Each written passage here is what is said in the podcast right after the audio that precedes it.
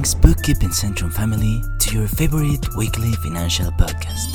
We are a bookkeeping business, so our whole purpose is the record and organization of all kind of financial transactions. This is beneficial to business owners as it helps them to effectively manage cash flows, planning for the future, and being well informed about running the market. All this in mind, we have gathered information to prepare a special podcast every new episode just for you, so you can rest easy knowing we're striving for the health of your business just as much as if it was ours. I'm Marco Medina, and I'll be your host in every new week. So sit down and relax mm-hmm. while we explain to you these helpful tips for your business. And we hope you enjoy this episode as much as we enjoy creating it for you. Now, check it out. Although there are many types of 1099 forms, they all serve the same purpose. Taxpayers use them to provide information to the IRS about all the different types of income they receive throughout the year outside of their regular wages. Businesses are required to issue a Form 1099 to taxpayers, other than corporations, who receive at least $600 or more in unearned income during the tax year. This type of income is also known as income from non-employment sources. Taxpayers must report all non-employment income to the IRS to avoid an audit. You may have received unearned income from a bank account that paid interest or from a brokerage account with dividend paying stocks. Taxpayers usually receive copies of all 1099 forms electronically or by mail in early February. Issuers of 1099 forms must send one copy to the IRS and one copy to the taxpayer or recipient of these payments. Some issuers send 1099s by mail while others provide them electronically individual taxpayers are generally not responsible for completing 1099 forms, except in very rare circumstances, as if you have a small business and have some non-formal contractors in there. Normally, financial institutions and employers create them all. There are many types of 1099s, depending on the type of income earned during the tax year. As of 2022, there were almost 20 varieties of 1099 forms, and we have listed below several of the most popular.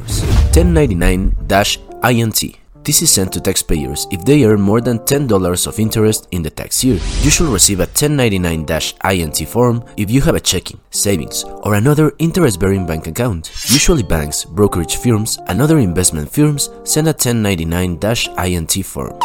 1099-DIV or dividends and distributions. A 1099-DIV is normally sent to a taxpayer if dividend income has been earned throughout the year. If you own a stock or mutual fund that pays dividends, you should receive this form. Dividends are usually cash payment paid by companies to investors as a reward for owning their stock or shares. 1099-G. Form 1099-G is sent to those who have received money from federal, state, and local governments. For example, taxpayers who received a local tax refund or unemployment benefits. 1099-R this is issued if a taxpayer received a distribution or payment from a pension, retirement plan, or individual retirement account, the IRA. If you receive $10 or more from any source of retirement income, you should receive a 1099-R. Also, certain annuities and life insurance contractors may issue 1099-Rs. 1099-B. This form is sent to the taxpayers with a list of various transactions executed by a broker-dealer, such as the sale of stocks, commodities, and other securities. Also, some types of barter transactions executed through an exchange will be listed and reported on a 1099-B form. 1099-S. This is issued to taxpayers for real estate transactions if they have closed a sale or exchange during the tax year. Examples of real estate transactions could be the realization of gain or income from the sale of land, commercial and industrial buildings, and residential properties such as a house or a condominium. 1099-MISC, also called miscellaneous income. A 1099-MISC is normally issued for income that falls outside of other 1099 forms. For example, some types of unearned income are reported on a 1099-MISC, such as money received for prizes or awards. Finally, there's 1099-NEC. The IRS has made changes to its reporting requirements for non-employee compensations. Beginning in the tax year 2020, businesses started reporting certain types of non-employment compensations on Form 1099-NEC. It must be filled if a business paid a non-employment $600 or more in the tax year. A non-employee can be an independent contractor or anyone hired to perform a work. So this is the most common variation of this form. Freelancers hired through a freelancer marketplace, such as Upwork, may not receive 1099 unless income exceeds a certain threshold. But remember that all income must be reported regardless of whether or not a 1099 has been issued. Taxpayers should record all of their tax documents to ensure that they have received them in time to file their taxes. If you have not received your 1099, contact the company or payer to request the missing documents.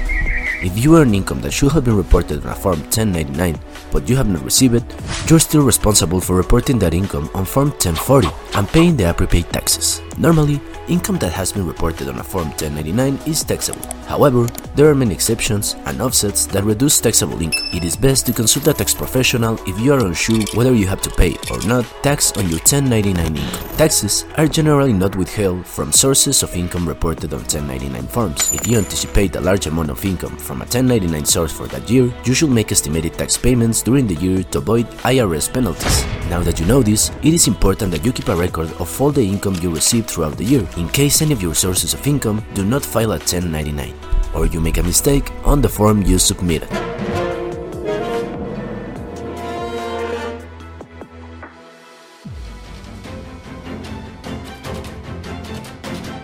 Thank you for listening to us.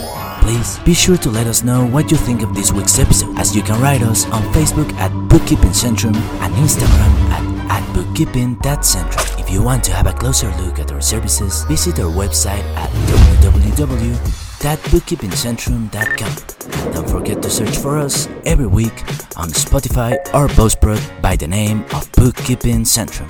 Thank you so much for choosing this podcast. See you soon.